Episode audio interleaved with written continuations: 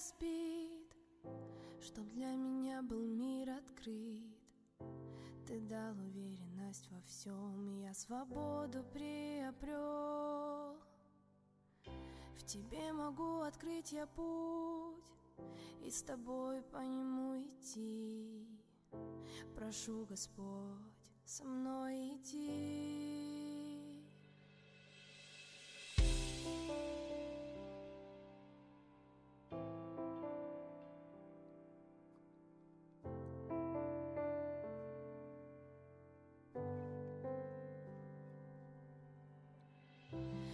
Отведешь меня домой, туда, где рядом я с тобой, и вечно слышу голос твой.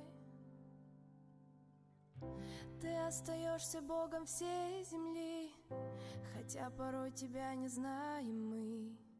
В тебе есть силы, что смогу приобрести. Силы, что иссякли в нас, прошу наполни их сейчас. Пусть гром гремит и льется свет. С колен поднимешь ты меня, и буду славить я тебя, как ждет душа моя дождя.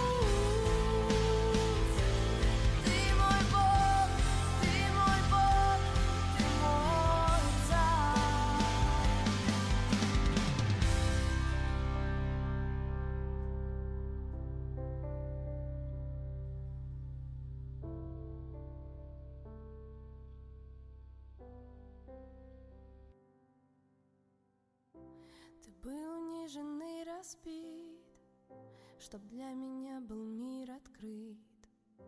Ты дал уверенность во всем, и я свободу приобрел. В тебе могу открыть я путь, и с тобой по нему идти. Прошу, Господь, со мной иди.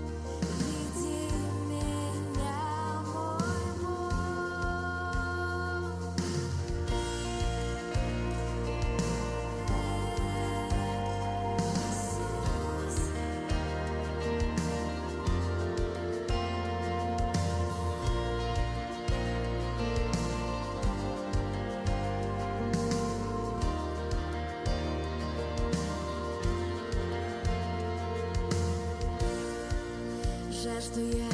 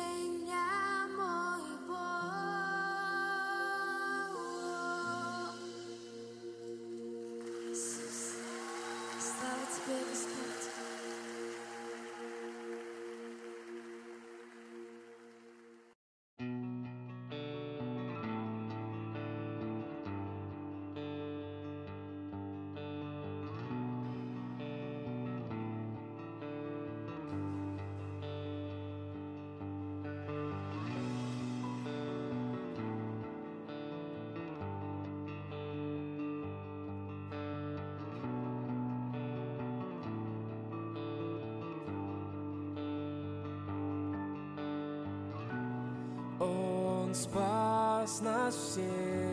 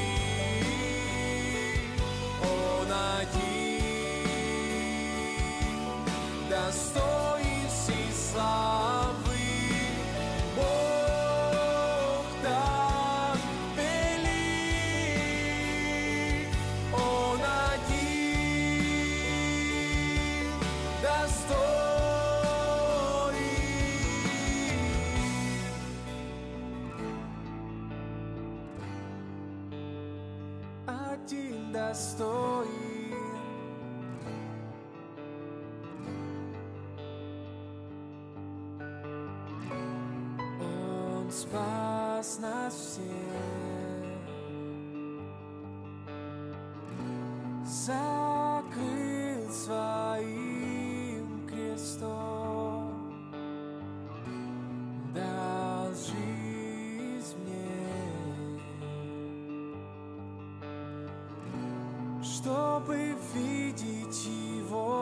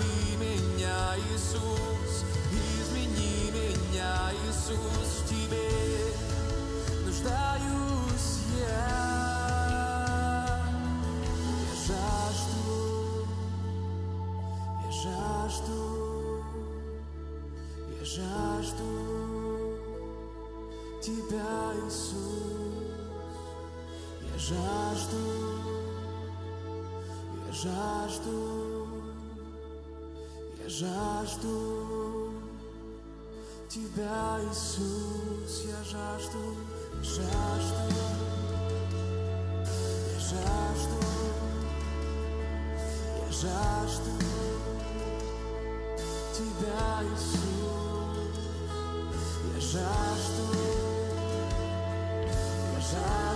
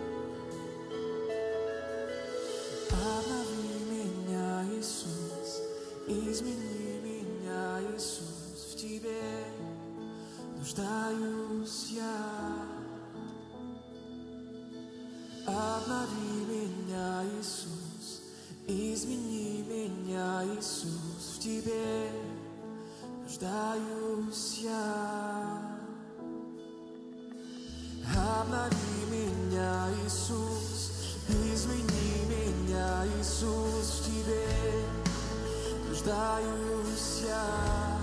Скажи, обнови, обнови меня, Иисус, измени меня, Иисус, в тебе нуждаюсь.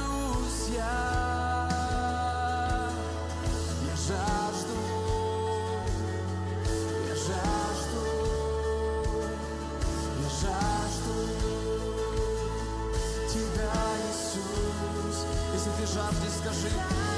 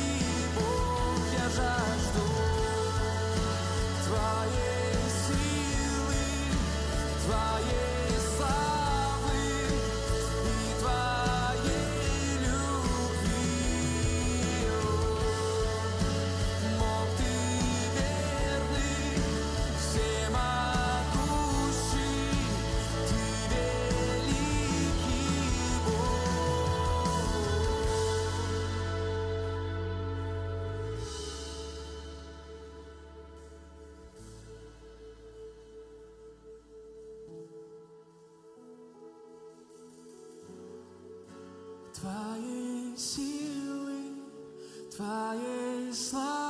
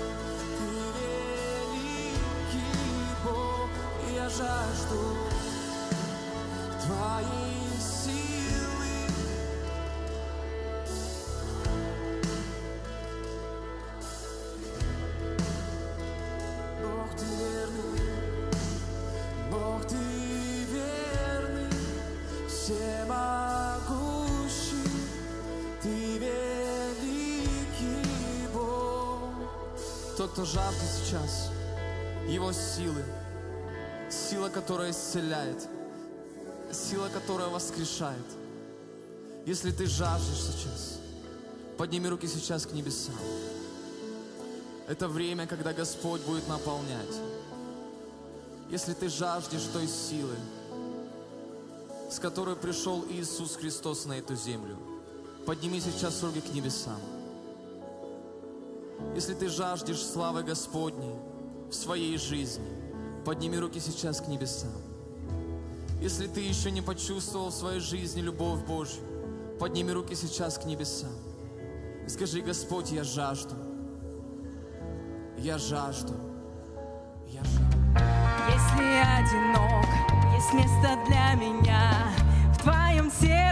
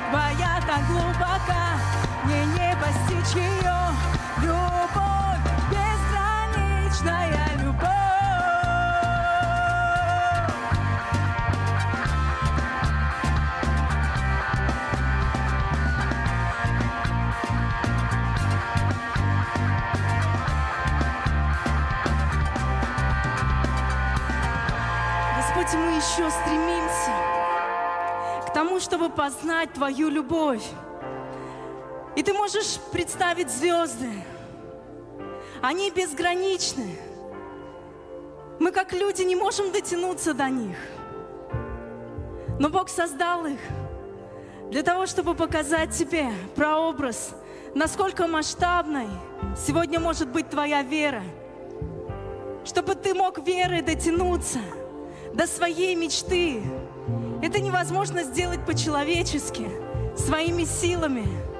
Но пусть сегодня наша вера, она будет расти, она будет умножаться, чтобы мы стремились познавать еще и еще любовь Бога. Ничто не изменит твою любовь, ничто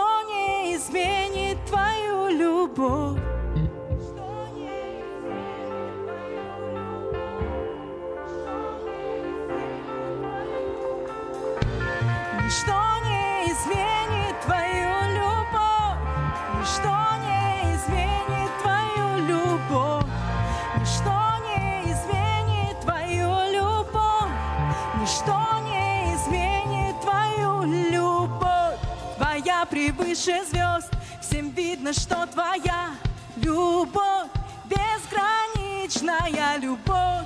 Твоя так глубока, мне не постичь ее любовь безграничная любовь. Твоя превыше звезд, всем видно, что твоя любовь безграничная любовь. Твоя так глубока, мне не постичь ее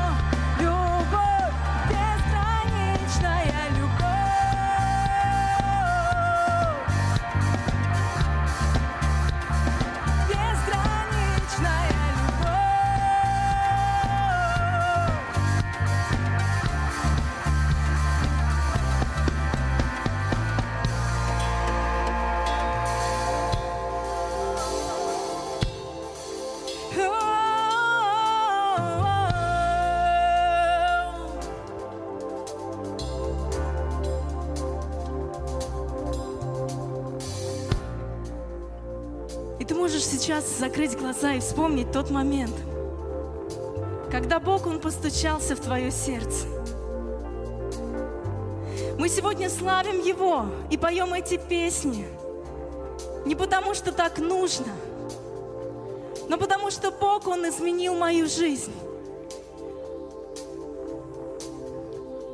В 17 лет я похоронила свою маму и не была способна давать любовь. Я была обиженным человеком, и мало кто об этом знает. Моя жизнь была просто разбита. Я не умела любить. Но сегодня я прославляю Бога, потому что Он пришел в мою жизнь. И Он раскрасил черно-белый цвет в свои краски. Я знаю, что каждый человек в этом зале, ему есть за что прославить Бога. И нам не нужно, как левитам, заставлять вас это делать. Потому что вы знаете того, в кого вы уверовали. Потому что сегодня не важно, какие песни мы поем. Важно то, в кого мы верим. И важны те слова, которые мы с вами можем утверждать, что ничто сегодня не может отлучить нас от Его любви. Ничто не изменит твою любовь. Ничто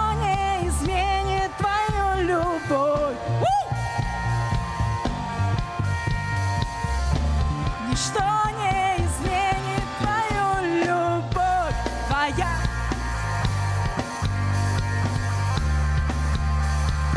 Безграничная любовь. Твоя так глубока, мне не постичь ее Любовь, безграничная любовь. Твоя превыше звезд, всем видно, что твоя Любовь, безграничная любовь Твоя так глубока, мне не постичь ее Любовь, безграничная любовь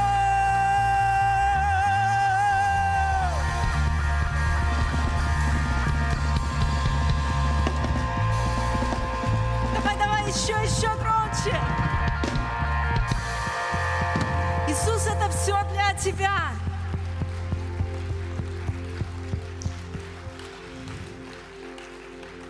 Потому что наши сердца неблагодарны. И мы знаем, кто спас нас. Потому что ты пришел однажды.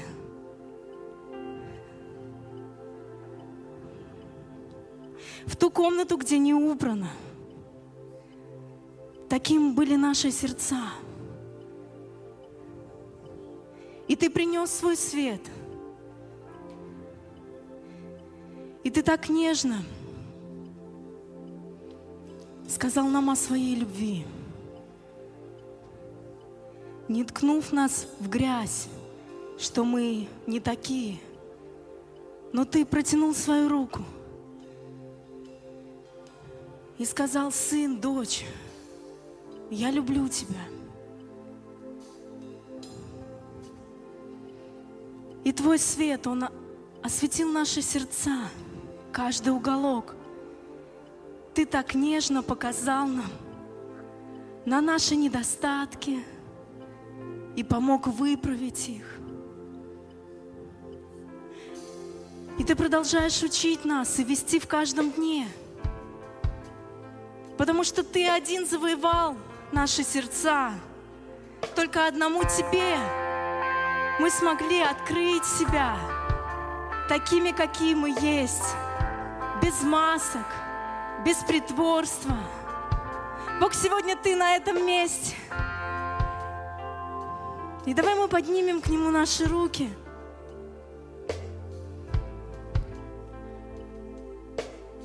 Бог, мы поклоняемся Тебе. Пусть сегодня все, что не происходило бы, оно будет наполнено Твоим присутствием.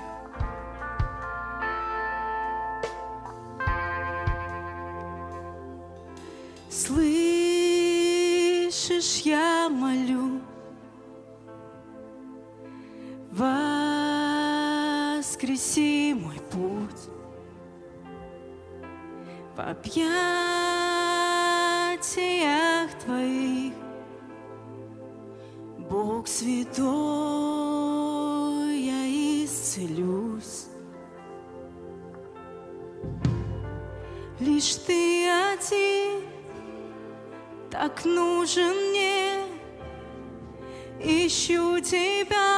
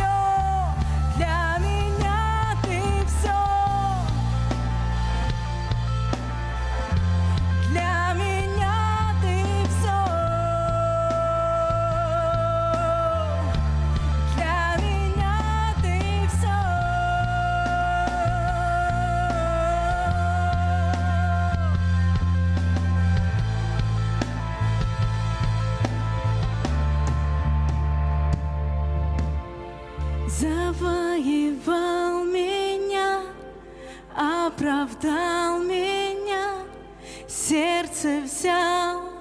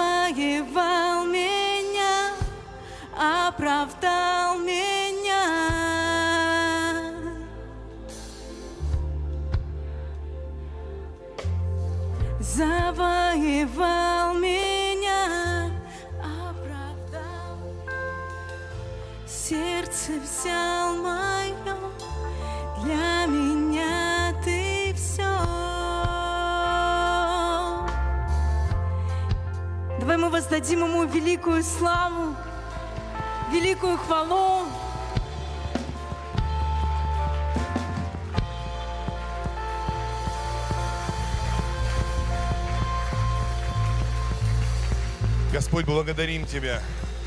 Спасибо Тебе. Благодарим Тебя за этот день. Мы собрались здесь сегодня ради Него.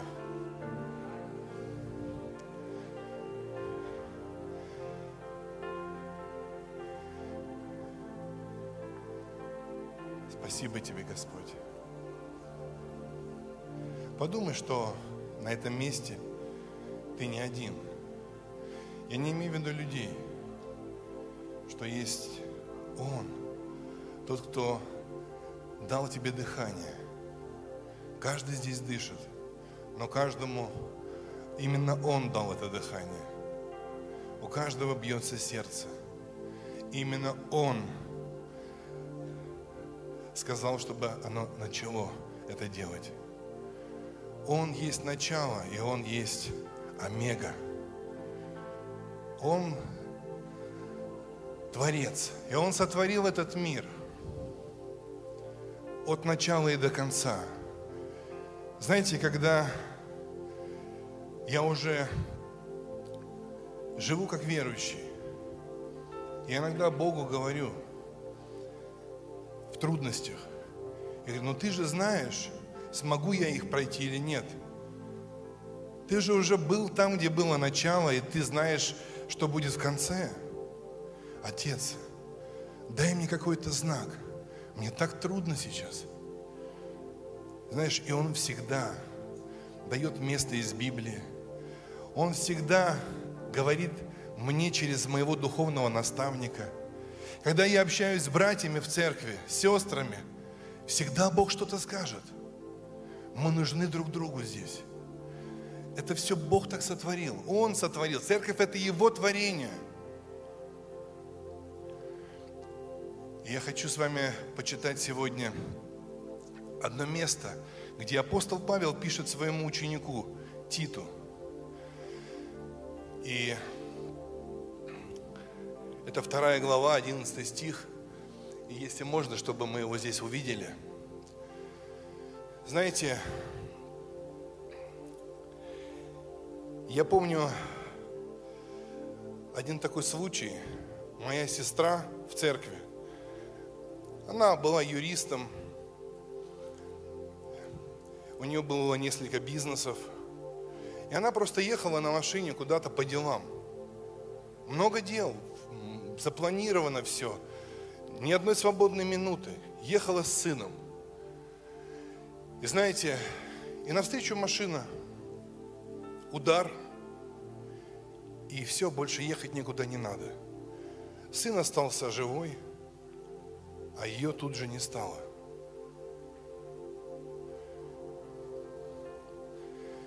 И знаете, всегда меня очень трезвит, когда вот наша земная жизнь раз и закончилась. Ведь она по-разному заканчивается. Но только Иисус Христос – он дал полноценное учение о том, чтобы у нас была надежда, и о том, что эта земная жизнь далеко не все. Только Он учит о том, чтобы мы богатели в Бога. Только Он учит о том, что у нас там есть обители, сотворенные Отцом. То есть место, уготовленное для каждого человека. И церковь, она знает, что не каждый человек сегодня попадет туда. Поэтому церковь призвана Иисусом Христом проповедовать о спасении. Как здесь в земной жизни, так и вечной. Знаешь, когда все заканчивается, тебе некуда спешить. Ты ничего не можешь отсюда, с этой земли взять туда. Там уже ничего не нужно из того, что было здесь. Там все по-другому, и об этом учит Иисус. Там есть любовь. Я помню, когда я общался со своим отцом, это отец а, моей жены. И он говорит, Павел, скажи мне, почему в послании к Коринфянам апостол говорит, что а сейчас пребывают три – вера, надежда и любовь. Но любовь из них больше. Я задумался. Я говорю, ну может быть потому, что Бог есть любовь. Он говорит, потому что вера и надежда нужны нам здесь, в земной жизни. А любовь – это то, что будет вечно. Знаешь, в моей жизни было все так. Я хочу прочитать, что второе, вторая глава к Титу, апостол Павел говорит такие слова ему. Вы уже читали, но я хочу еще раз. «Ибо явилась благодать Божья, спасительная для всех человеков». Благодать – это, знаешь, то, за что мы не можем заплатить своими добрыми делами – никакой поступок, никакое доброе дело не может стать ценой за эту благодать. Это подарок. Спасение – это подарок. Это подарок. И я всегда говорю людям, но не отказывайся от подарка. Откуда ты знаешь, что он плохой? Я не говорю, что он плохой. Я говорю, а почему тогда ты отказываешься? Почему ты не хочешь попробовать принять его в свою жизнь. Это дар, этот подарок спасения от Бога. Когда моя жизнь зашла в тупик, когда я проснулся одним утром и понял, что я раб, я не принадлежу себе. Я спрошу, кого Бог спас здесь от долгов? Кого Бог спас здесь от болезни? А кого спас от болезни, которую врачи не могли вылечить?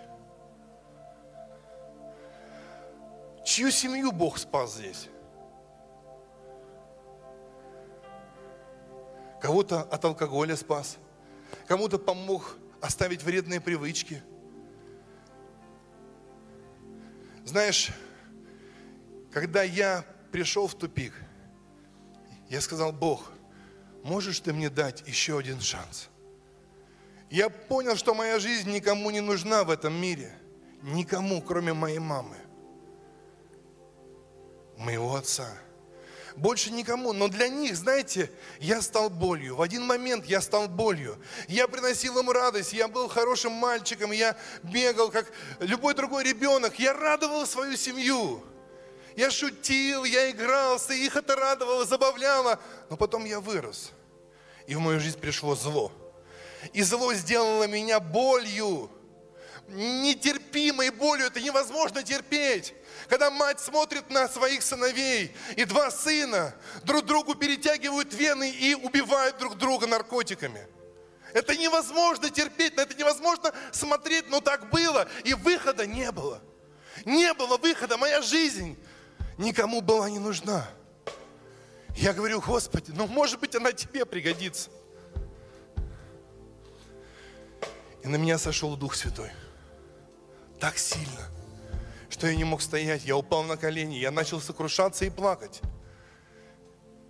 Я начал понимать Бога, который говорил мне, я хочу дать тебе подарок. Я хочу дать тебе белый лист. Начни все заново но со мной в сердце.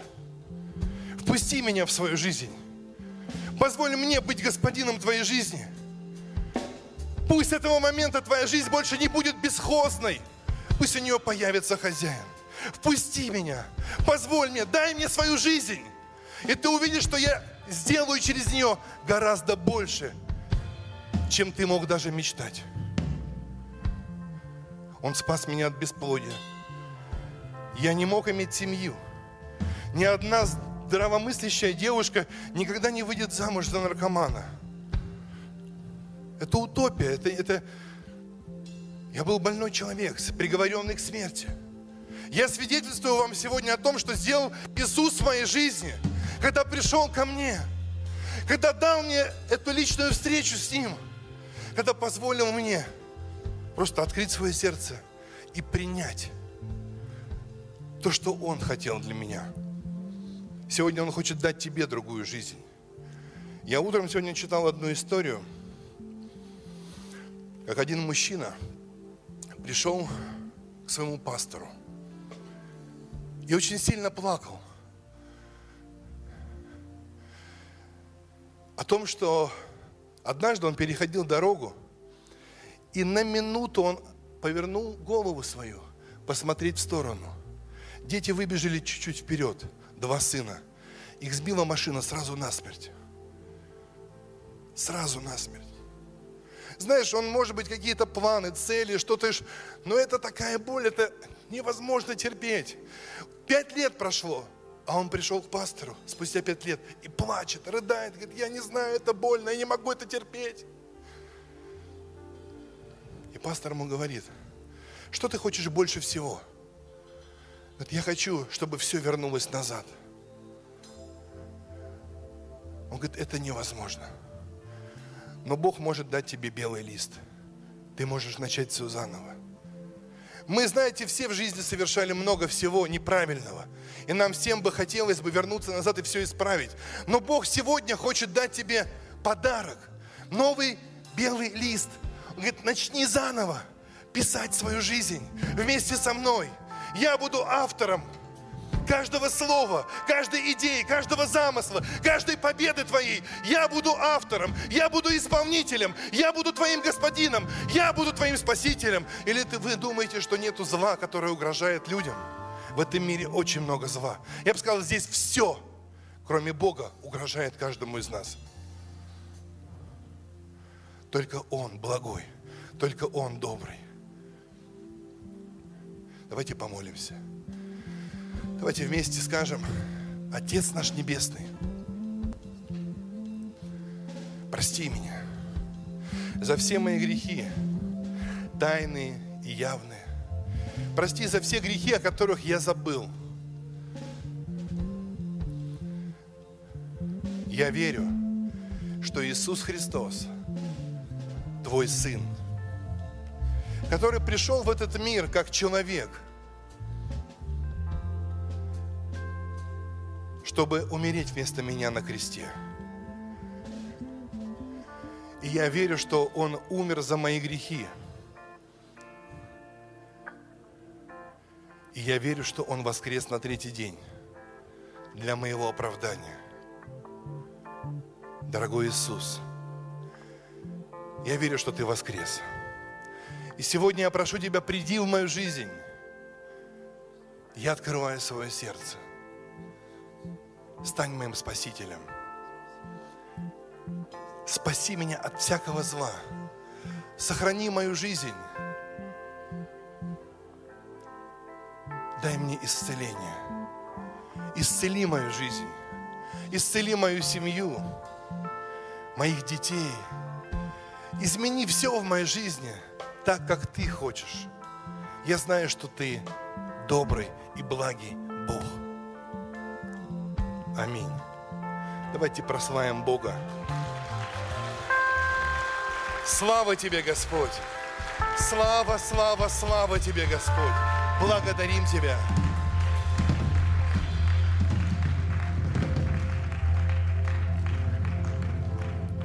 Знаешь, сегодня у меня четверо детей. У меня сильная, крепкая, дружная семья. Сегодня у меня есть люди рядом – которым я доверяю. Я доверяю. Знаете, ведь верить в Бога несложно, но доверять Ему сложнее. Сегодня не каждый здесь, он с легкостью доверит мне что-то. Но есть люди, которые мне доверяют. Это моя жена, мои дети. Дети вообще мне верят, ну, с полуслова. Почему? Я их отец, я их знаю, они знают меня.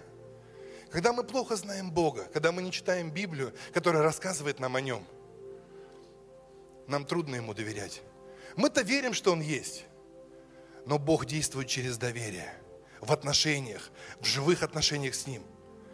И сегодня, после богослужения, те люди, которые сегодня пришли в такое собрание впервые, вас пригласили друзья, родственники, знакомые, мы просим, чтобы вы вот через эту дверь вышли из этого зала, и там будет ресепшн.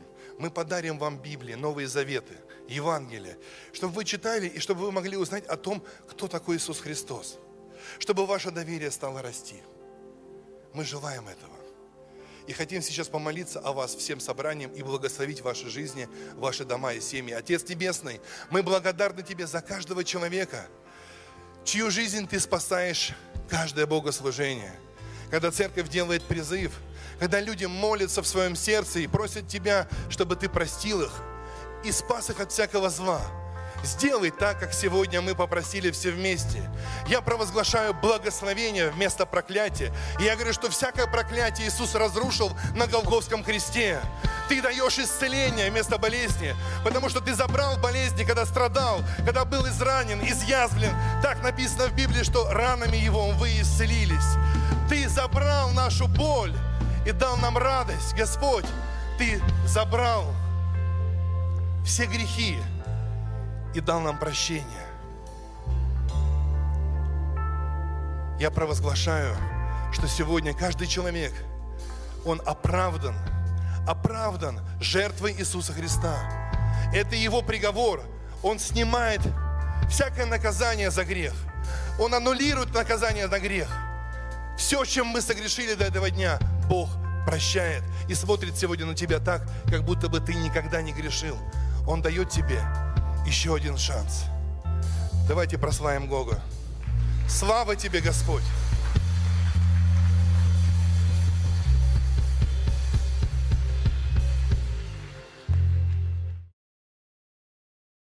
Дорогие друзья, вы можете занимать свои места. Представляем вашему вниманию видеоблог «Новости Церкви».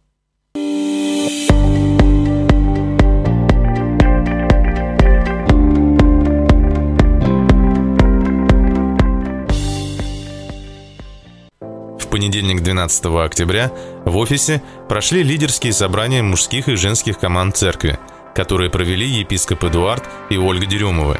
Основной темой собраний была ученичество, в которой детально были рассмотрены критерии учеников, а также что нужно для эффективного служения, что делает служение неэффективным, как преодолевать трудности и многое другое. У каждого верующего человека есть призвание, которое формирует видение всей церкви – любить Бога, любить людей и поднимать учеников Иисуса Христа.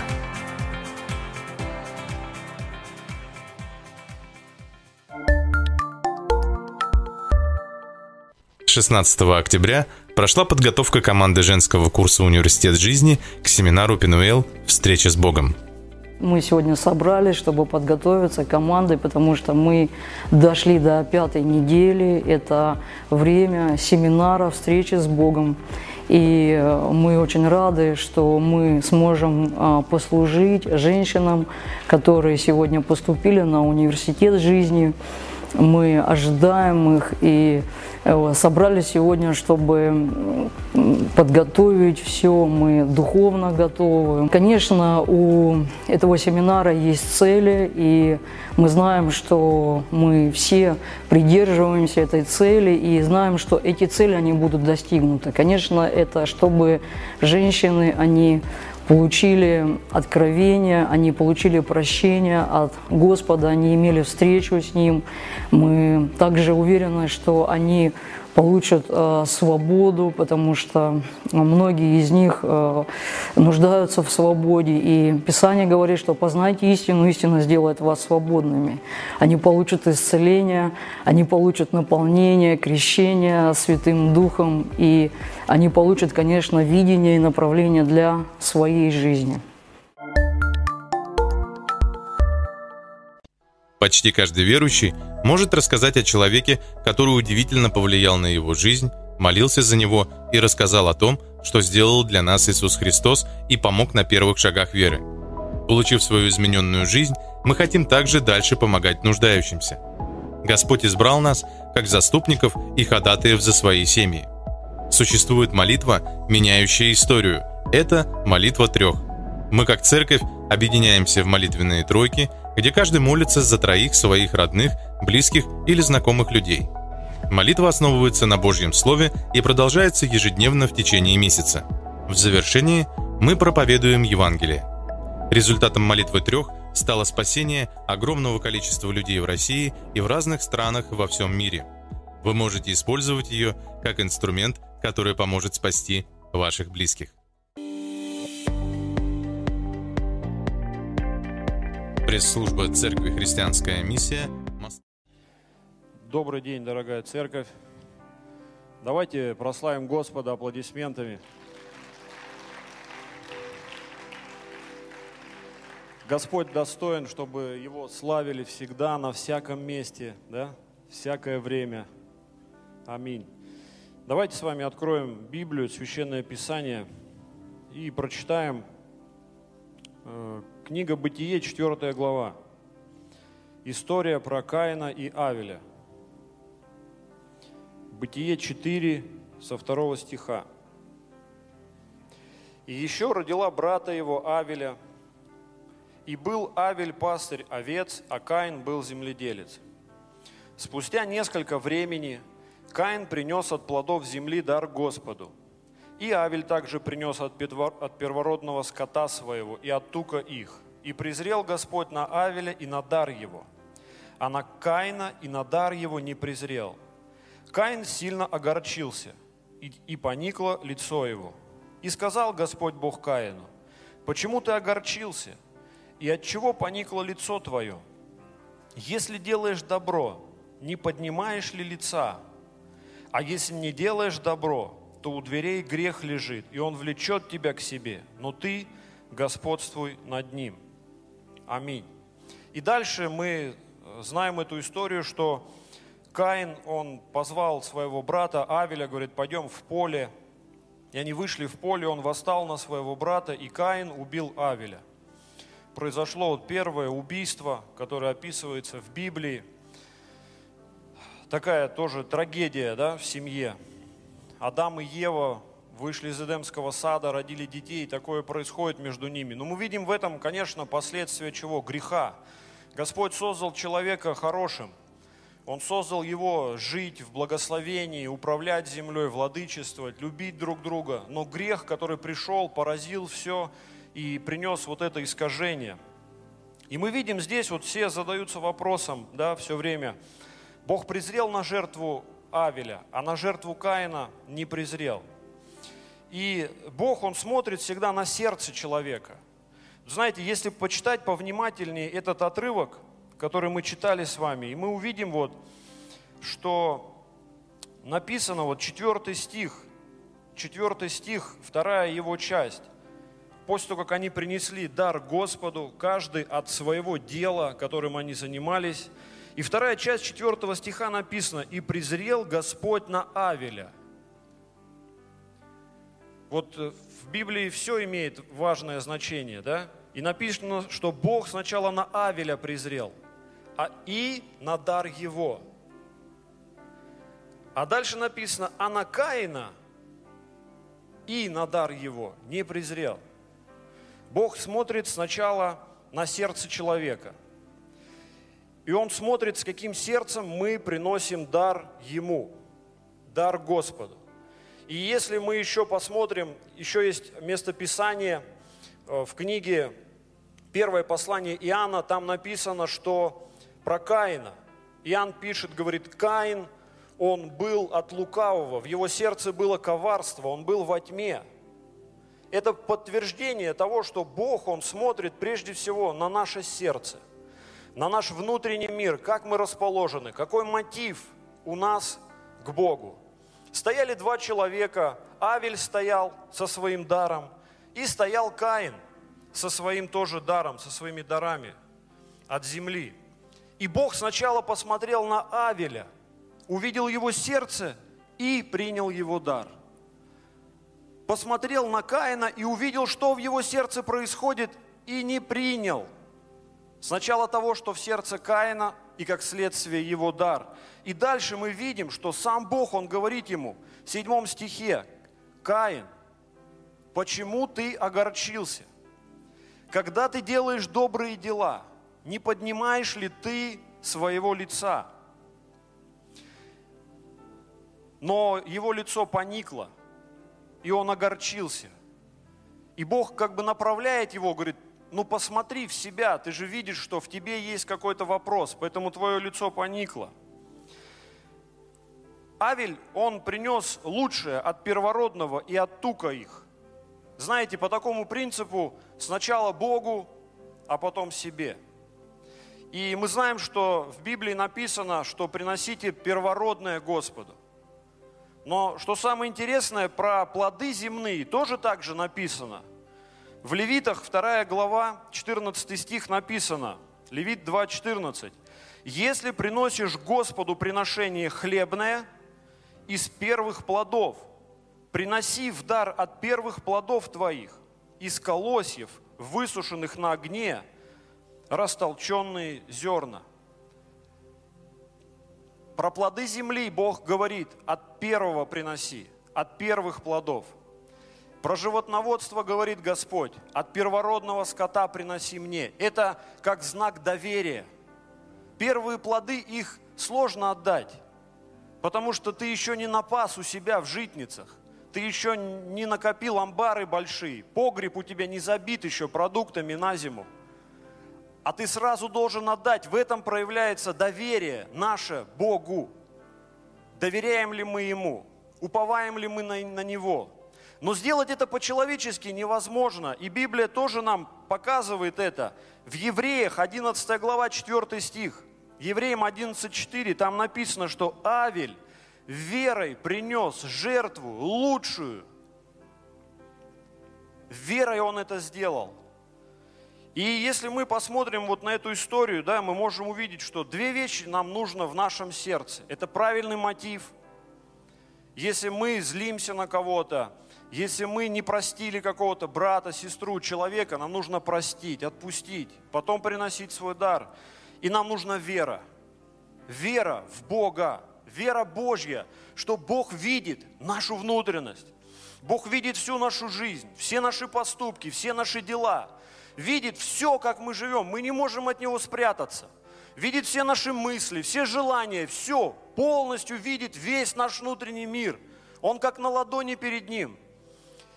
Когда мы понимаем это, приводим себя в порядок и говорим, Господь, я доверяюсь Тебе.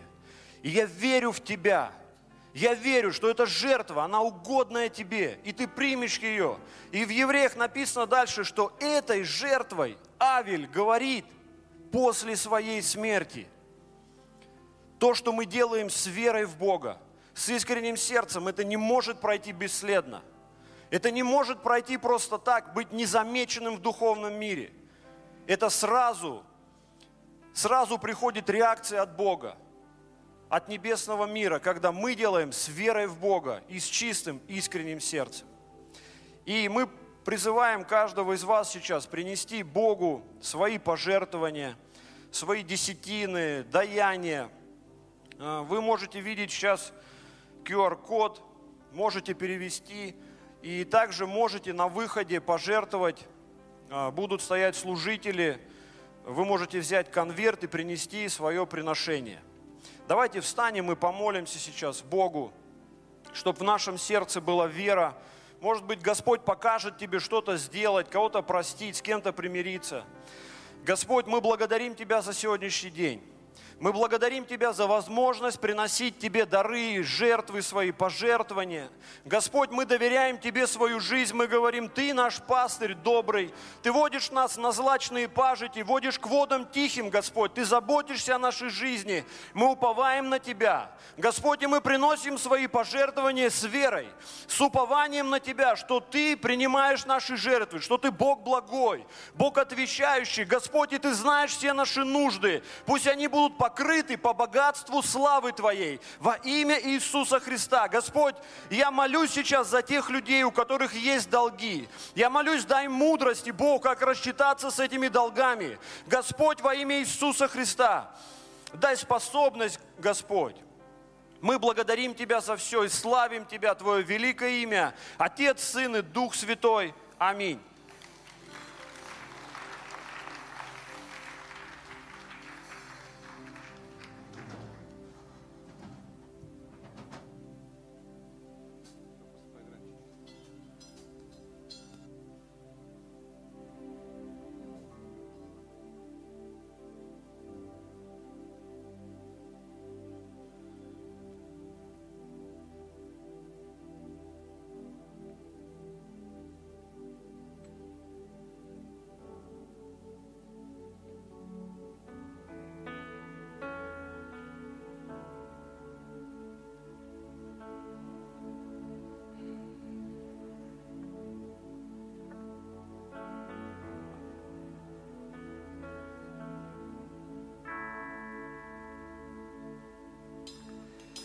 Словно пламя желание горит.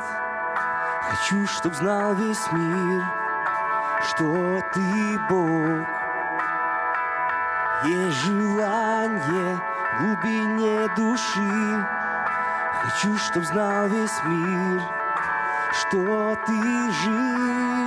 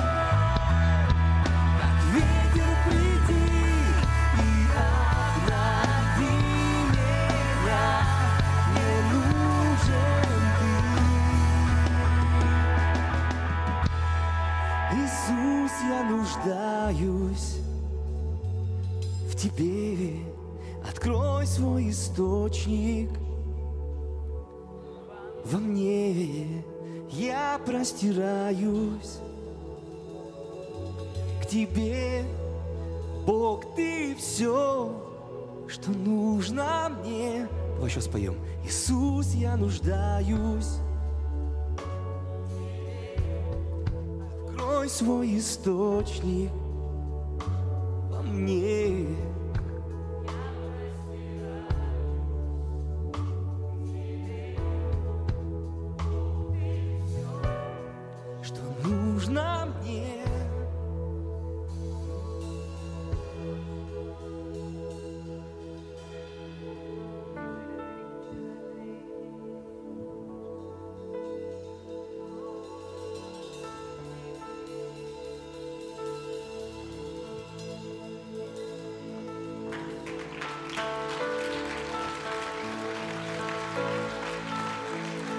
Аллилуйя, дорогой Иисус, мы прославляем Тебя, Господь, прямо сейчас на этом месте.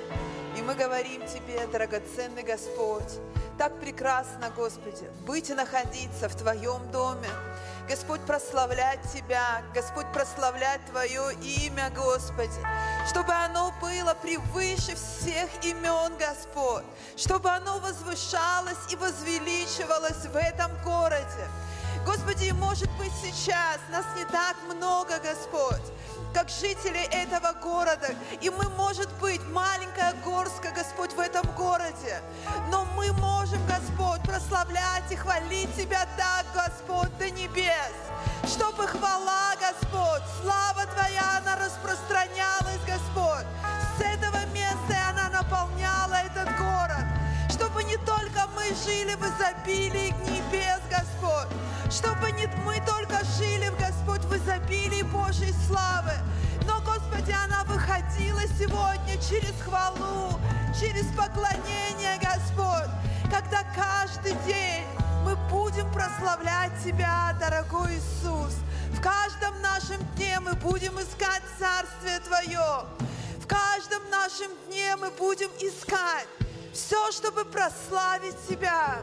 Господи, мы приходим на это место, чтобы это было, Господь, не единовременное пособие для наших жизней, Господь, но чтобы на этом месте Дух Божий, Дух Божий, Дух Святой, Он наполнял наши жизни, и мы приносили жизнь Христа, мы приносили жизнь Божью, Господь, в этот город, тем, кто нуждается сегодня, приходили и приносили Твою жизнь, может быть, в нашей семье, там, где не хватает любви, там, где поселился раздор, там, где есть гнев и все худое.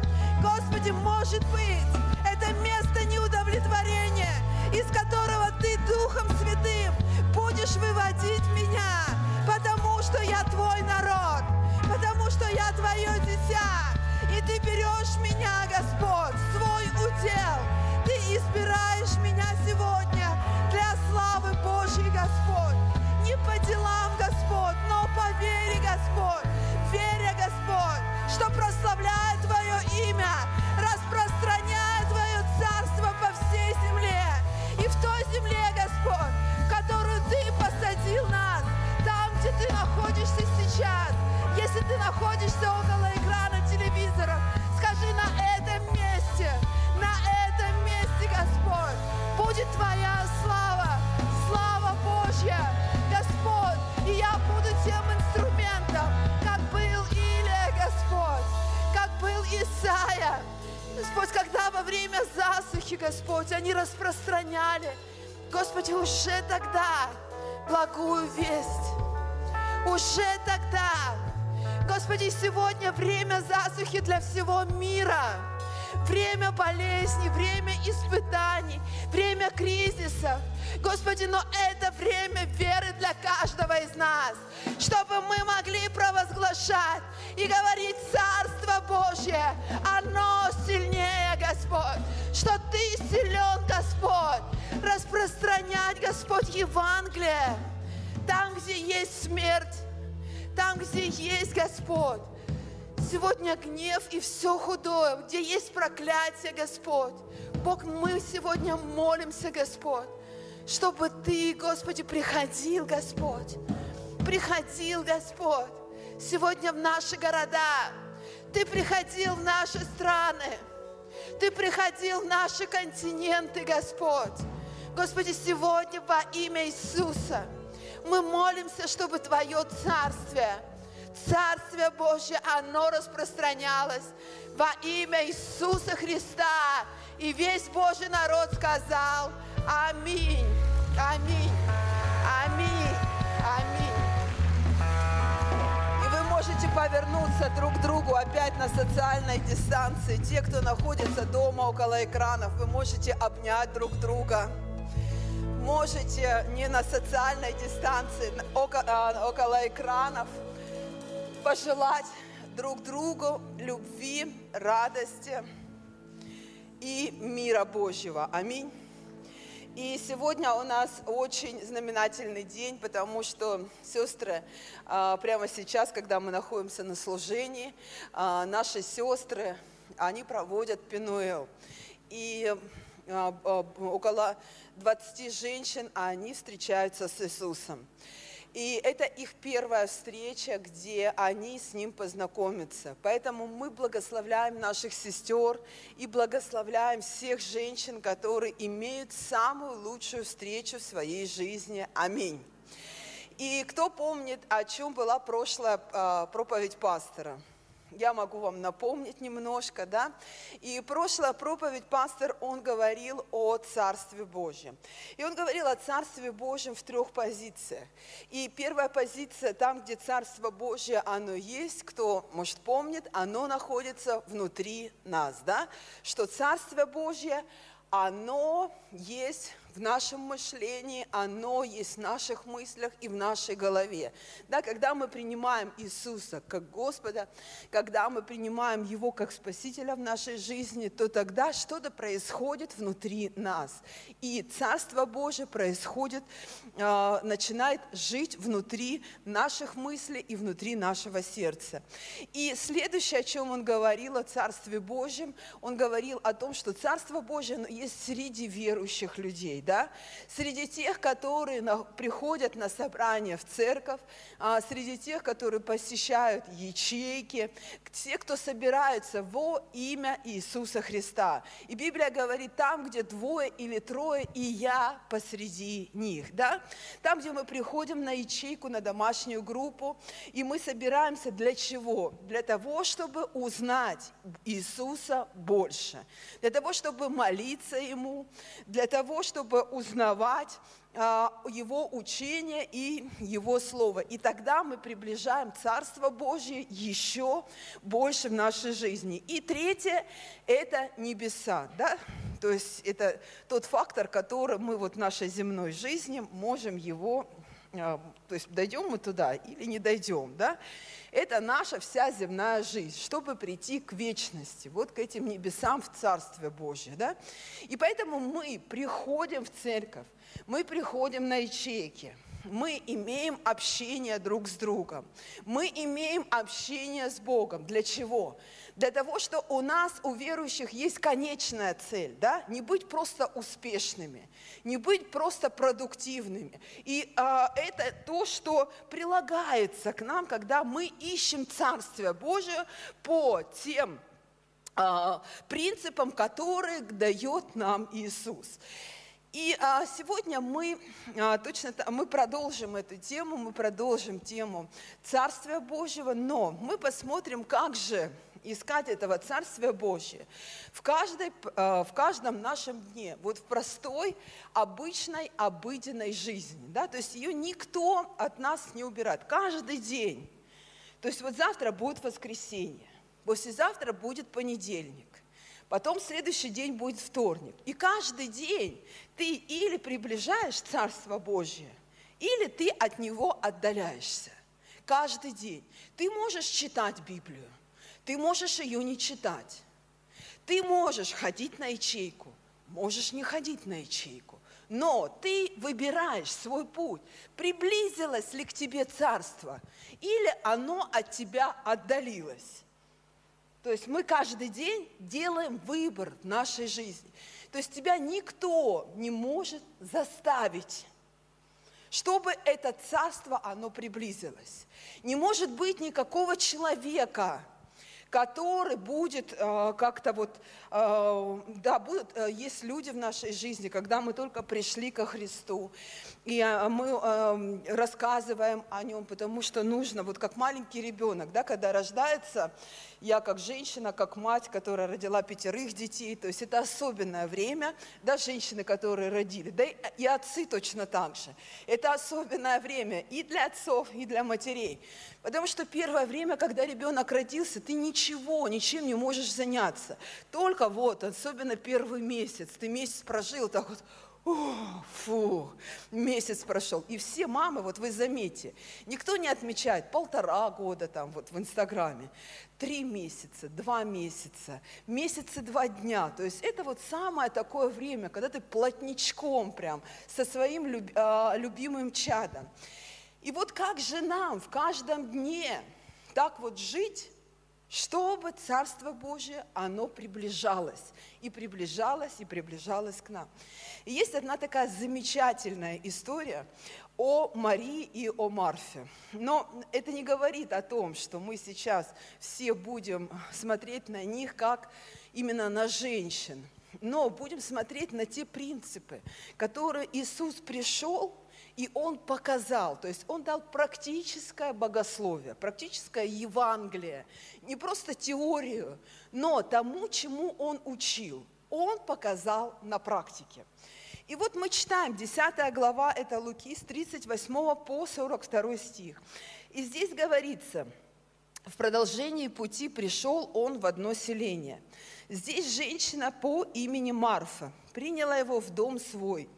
И у нее была сестра по имени Марии, которая села у ног Иисуса и слушала слово его. Марфа же заботилась о большем угощении.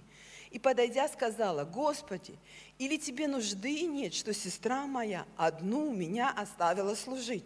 Скажи, чтобы помогла мне». Иисус же сказал ей в ответ, «Марфа, Ты заботишься и суетишься о многом, а одно только нужно. Мария же избрала благую часть, которая не отнимется у нее. И знаете, ну вот как бы за все 20 лет, наверное, в церкви так принято всегда. Вот если человек там как-то суетится, то ее сразу Марфой. Ну там даже независимо от пола. То есть, да, Марфа.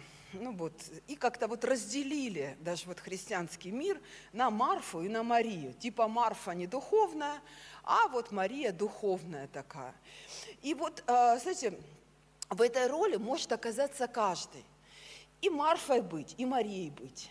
То есть постоянно ты можешь. То есть никак от нас вообще не может убраться повседневные нужды. Вот хоть какой бы ты духовный не был, хоть какой бы э, ты Марии не был, вот сидел бы у ног Иисуса, хотел бы поститься, хотел бы молиться, но тебе по счетам платить все равно что? Нужно – если ты женщина, то тебе все равно нужно суетиться, да? У тебя, ты никуда от этого не денешься. В каждом своем дне. И а, поэтому, а, знаете, а, такие какие-то разделения происходят а, между Марфой и между Марией. И это не двойные стандарты абсолютно. Но ты в каждом дне можешь быть и Марфой, и можешь быть и Марией. Причем Иисус, как Он любил Марию, которая сидела у ног. Точно так же он и ценил, и любил Марфу, которая прислуживала, которая, несмотря на то, что она была хозяйкой дома, она подвязалась на то, чтобы э, готовить ему еще больше угощения. И вы знаете, сегодня а, мы можем взять это слово а, для того, чтобы применить его а, в поисках именно Царствия Божьего, как в повседневной нашей жизни. Искать Царствия Божьего, не, оправда, не оправдывая свои, де, свои действия или какие-то свои слабости тем, что тем, что ну вот, э, а, а кто это будет делать? А, потому что, вы знаете, а, Писание даже нам говорит, вот люди, которые там не приходят, например, на ячейки, на молитвенные, на собрания, а, тоже есть слово как бы для этого. Первое Тимофею, а, Тимофею Павел писал, он говорит, а если же кто не печется о домашних своих, тот хуже неверного. Ну вот Библия же говорит нам о том, чтобы мы заботились о наших домах, о наших семьях. Да и аминь. Эти хлопоты будут всегда у нас, и они никуда от нас не денутся. А невозможно, чтобы мы не хлопотали за своих родных, за своих а, близких, но если переложить сегодня те нужды и те потребности, которые есть в сегодняшнем современном мире. Да? То есть это тогда, когда церковь или работа, молитвенная или дача, да, то есть вот э, как бы есть э, у нас, есть наши нужды, которые мы делаем, но есть всегда выбор, которым мы посвящаем Иисусу. Это не каждый день молитвенная церковь, ячейка. Это не каждодневные наши нужды. Это может быть один раз в неделю, максимум два раза в неделю. И а, Иисус, знаете, Он не осуждает нас за то, что мы куда-то не приходим за то, что мы что-то не делаем, чтобы вы не сидели, ой, сейчас пастор выйдет и будет э, нас э, заставлять в проповеди, чтобы мы тут чувствовали чувство вины, разочарования, депрессию. Нет, абсолютно. Но самое главное – это расположение нашего сердца.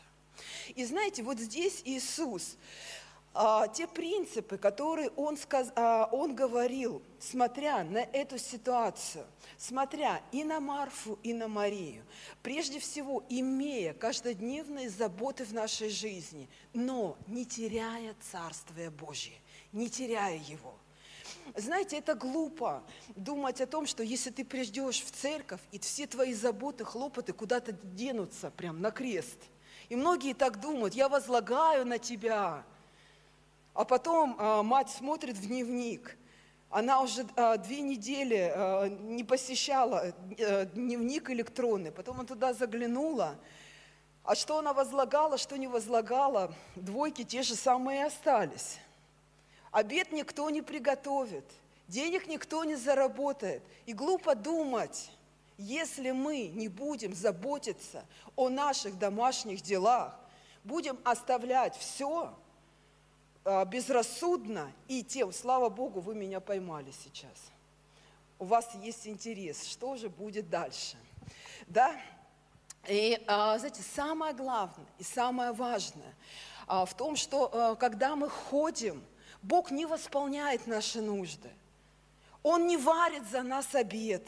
Он не убирает за меня дома – он не делает уроки с моими детьми. Библия говорит мне о том, что я должна заботиться. У меня есть мои заботы, как у женщины. И я должна заботиться об этом. Варить борщ, а, готовить еду, смотреть за своими детьми. Это мои заботы. У мужчины есть свои заботы. Он должен уметь что-то починить, подремонтировать, заработать. И еще и жену любить. А она его уважать и почитать. Это наши заботы, которые никуда, вот ты вот ты приходишь и думаешь, что вот все, э, я вот тут с тобой, Господь, а все это сделается. Нет, это не сделается. Это то, что а, никак от нас никуда не уйдет. И поэтому есть принципы, принципы, которыми Иисус учил вот в этой конкретной ситуации. Не теории, а практики. Что значит искать в каждом дне, который наполнен суетой, который наполнен нуждами, который наполнен потребностями, как искать Царствие Божье. И знаете, первое, вот я попросила, чтобы дерево вот по тем же трем принципам, которые говорил пастор Эдуард, да, э, Царство Божие внутри нас, Царствие Божие в церкви и Царствие Божие – это небеса. И а, по тем же самым принципам мы будем смотреть. А, первое, да, мы видим дерево, мы видим ствол, и мы видим зелень и плоды да, а, на дереве. Но первое, как основание – это все-таки корневая система. И можно, а, кто строил дом, знает, что много денег вливается в фундамент, да, но ничего не видно. И тебе кажется, ты смотришь на это пустое место и думаешь, где все мои деньги – то же самое, послушайте, когда мы имеем правильное основание, которое закладываем, когда мы читаем Библию, когда мы имеем общение и отношения с Богом, то есть мы тем самым закладываем корневище. И Библия говорит нам о том, а, наблюдайте, чтобы кто не лишился благодати Божьей. Это Евреям 12 глава, 15 стих чтобы какой горький корень возникнув, не причинил вреда, и чтобы им не осквернились многие. Так важно, представьте, смотреть и наблюдать все время, хоть и дерево выросло, но если в корень что-то попадает, вот Писание об этом говорит, то можно лишиться благодати Божьей, всего этого роста, всех этих а, плодов и так далее и тому подобное. И а, а, перед этим а, тот же самый апостол Павел в послании к, к евреям в 11 главе, он говорит, если корень свят, то и все плоды, ветви, они святы. И знаете, первое, с чего можно начать, принципы, а, для того, чтобы Царствие Божие, оно распространялось в твоей жизни. Первое – это как основание, чтобы это было корнем нашей жизни. А, то, как, а, а, вы знаете, мы считаем на самом деле, что вот у меня уже все хорошо, что вот у меня уже хорошая корневая система, где мои плоды. И первое, на что Иисус, Он указал, как на корневую систему, Он не осуждал Марфу. Послушайте, я помню, когда я уверовала. И мои родители, и моя свекровь, они долгое время за меня молились, чтобы я изменилась.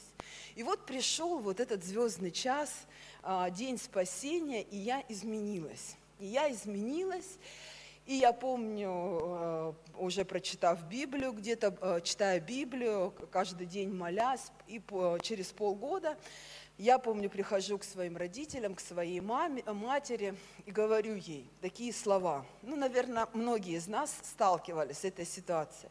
Я говорю, вы грешники, вам надо покаяться. И знаете, место покаяния, которое я ждала полгода, Знаешь, когда ты а, воспитываешь детей, чтобы они читали Библию, и ты думаешь, сейчас они покаются, сейчас они покаются. Они говорят, это тебе надо. А у меня все нормально. У кого так было? И мне моя мама говорит, ты о чем говоришь? Ты полгода только сигарету не куришь. И ты мне говоришь, что ты святая, а я грешница. Ну, я, честно говоря, думала, что это истина. И я думала действительно так, что все грешники, я одна святая, я одна правильная, потому что я каждый день читаю Библию. И знаете, я осуждала тех людей, которые как так? не покаялись, как так? не приняли спасение, как так они не изменяются. И знаете, первое, что я вижу в этой истории, даже если Марфа, она как-то некорректно себя вела по отношению к Марии, но Иисус никак не укорял ее и никак не осуждал ее, потому что то, чему Он прежде всего учил, о корне, о корневище нас, как христиан, что это не должно быть в нашей жизни. И знаете, первое освобождение и первое исцеление я действительно пережила не от сигарет, не от наркотиков, не от э, каких-то вот пагубных привычек, а именно от осуждения – и все мои пагубные привычки, оказывается, пришли из-за того, что я осуждала. Я осуждала своих близких, я осуждала своих родных. Я не понимала их чувства. У меня были мои чувства, мои понятия и мои понимания. Но вы знаете вообще, что в Библии называется осуждением? Это закон жизни – и независимо вообще, веришь ты в Бога или не веришь, это как законы физики. Вот ты можешь не верить в закон гравитации, но он есть. Ты можешь не верить в какой, не знать этот закон, но он есть. И если ты не будешь соблюдать эти законы, то ты выйдешь из зоны безопасности. То же самое, эти законы жизни, независимо от того, находимся мы ли мы в церкви, не находимся ли мы в церкви, ходим мы на ячейку или не ходим мы на ячейку, перешли мы в другую церковь или мы находимся в этой церкви, независимо, это есть законы не духовные десять заповедей, а это законы жизни. Это закон сеяния и жатвы. Это закон осуждения, они спарены друг с другом.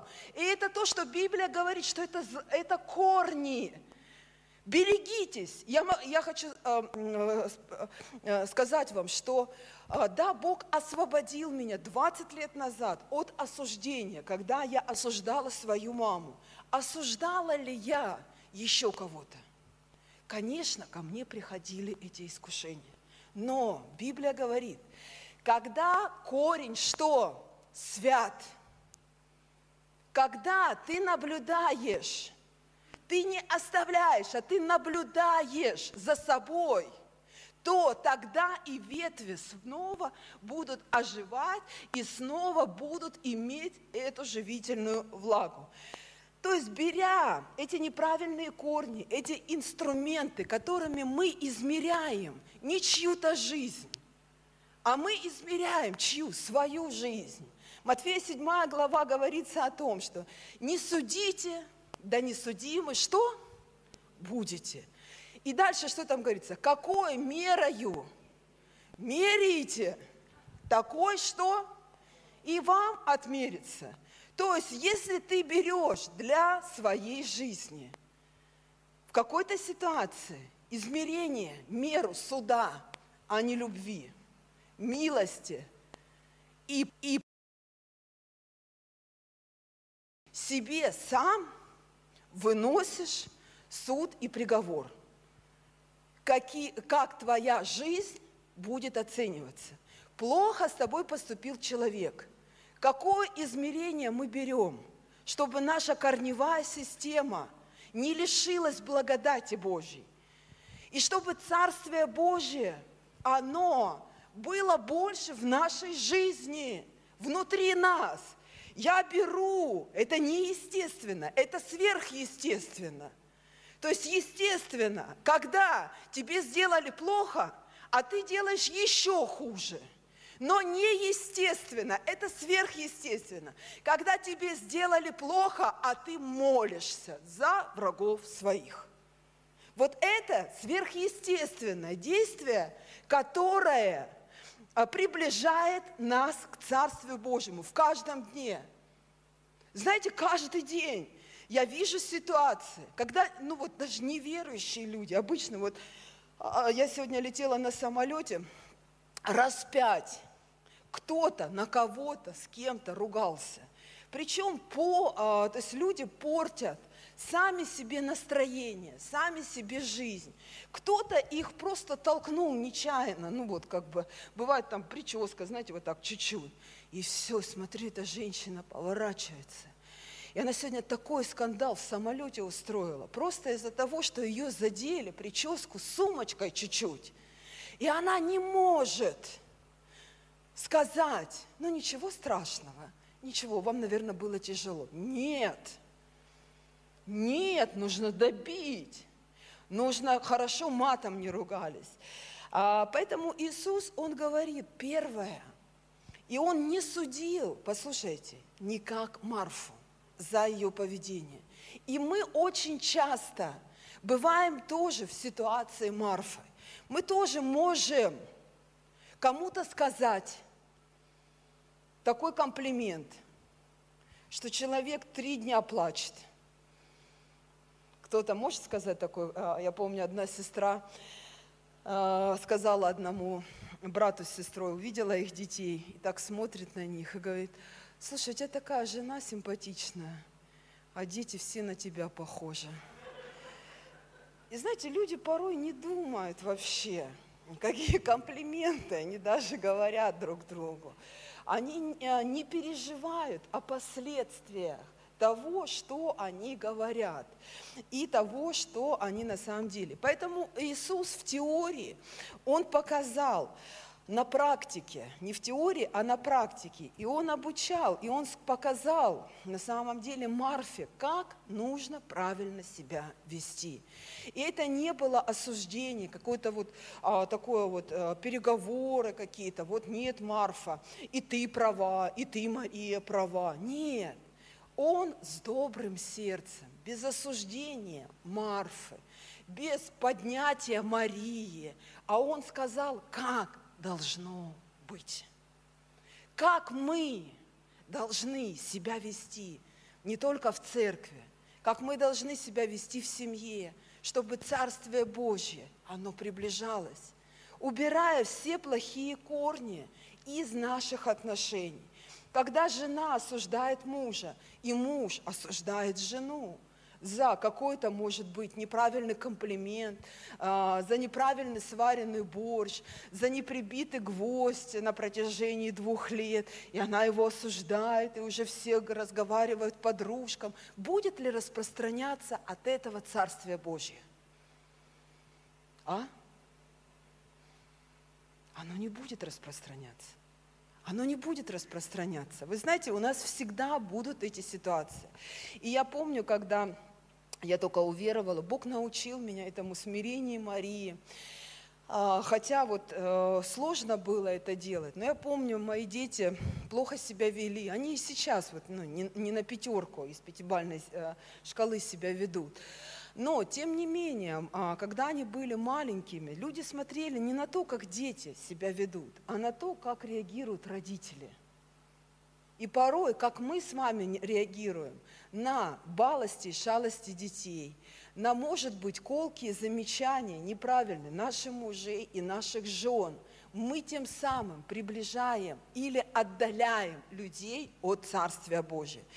И следующее, да, это вот э, мы говорили о корневище, о корнях.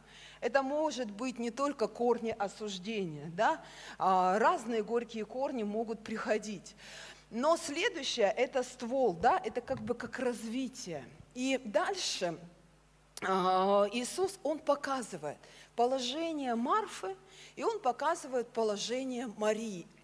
И он, а, а, мы видим, какое положение было Марфы. Ну, то есть она суетилась, бегала из комнаты в комнату, а, с кухни, то есть она вся была, а, а, ну, как бы замотана, вся она была а, в поту от той работы, которую она делала. И, конечно же, можно понять ее раздражение. Когда ты там на ячейку, с ячейки, со служения на служение, и приходишь в церковь, сидит какая-нибудь сестра или брат, которые вообще никуда не ходят, а их пастор вызывает и говорит, я хочу пригласить наших Божьих людей для Божьего свидетельства.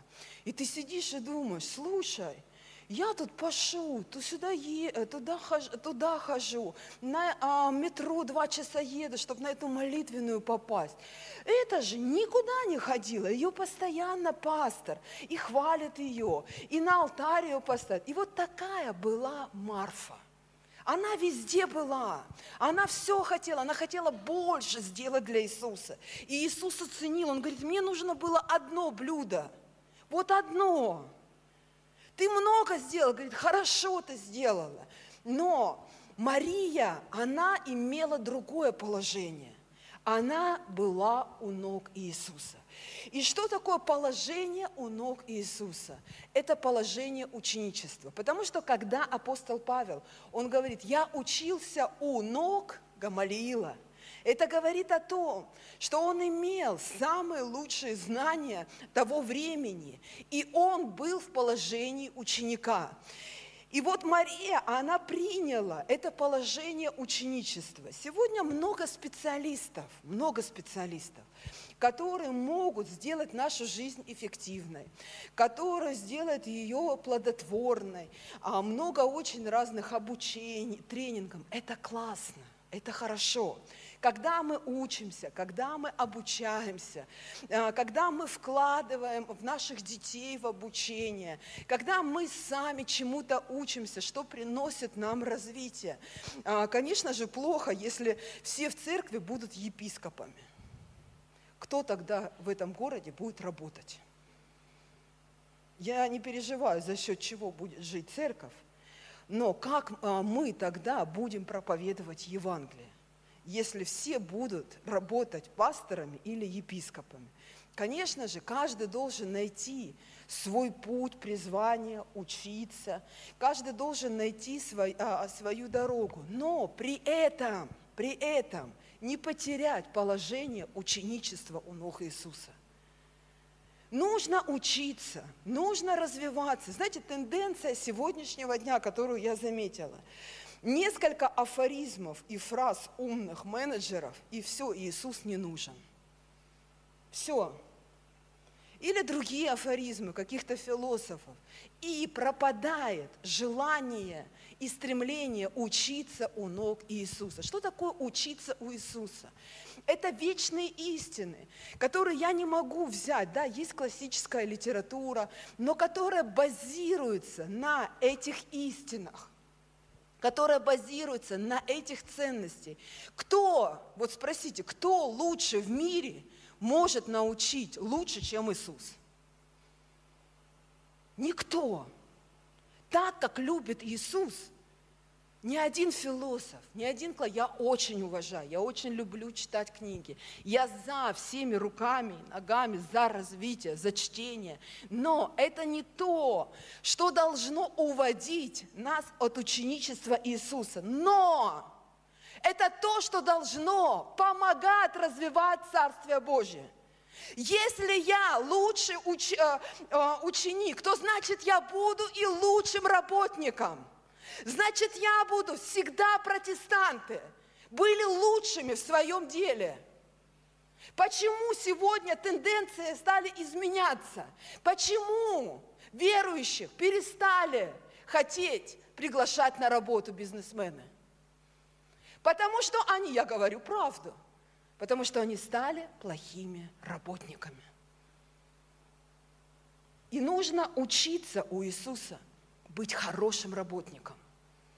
Он был хорошим плотником, он был хорошим учителем, он был хорошим проповедником, самым лучшим. И ты живешь в самом лучшем городе нашей страны.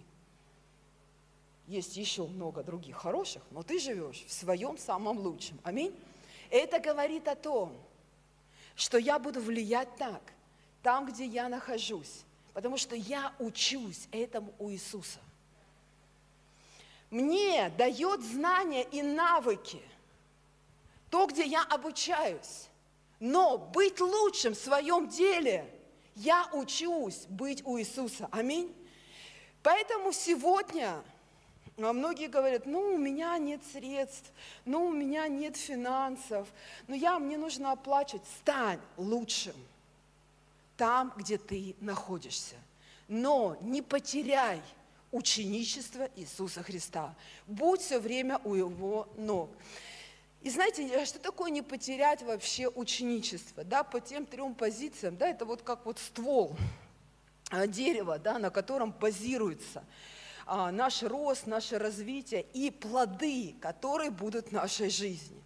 Вы знаете, со мной учатся братья, я учусь в МТИ, и там учатся братья, я а, на Ростовском факультете осталась учиться, и там учатся братья, которые а, находятся в полном посвящении, служении, и те, которые работают на светской работе. И, конечно же, те, которые работают в полном посвящении в церкви, они должны иметь не стопроцентное посвящение учебы, а тысячнопроцентное посвящение. Потому что это то, что приносит им хлеб. Тогда есть польза в этом ученичестве. Но те братья и сестры, которые работают, я смотрю, у нас один банкир сидит, другой вот у нас Илья в нашей команде – он работает на грузоперевозках. И кто-то может сказать, вообще, Илюша, зачем тебе это надо? Но ты работаешь, может тебе где-то ну, в другом развиваться, там, чтобы транспортную компанию открыть. А он выбрал благую часть для себя.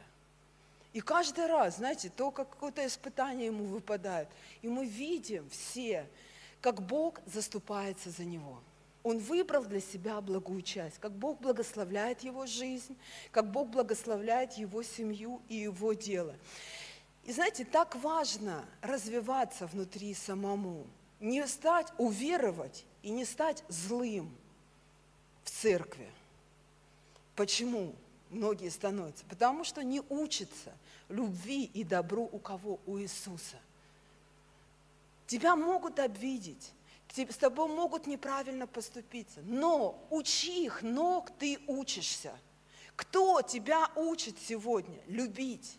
Кто тебя любит сегодня? Не просто любить свою церковь, но кто тебя учит любить свою жену? Кто тебя учит любить своего мужа? Так, как учит Иисус, никто никогда не научит. Потому что Иисус учит заветным отношениям.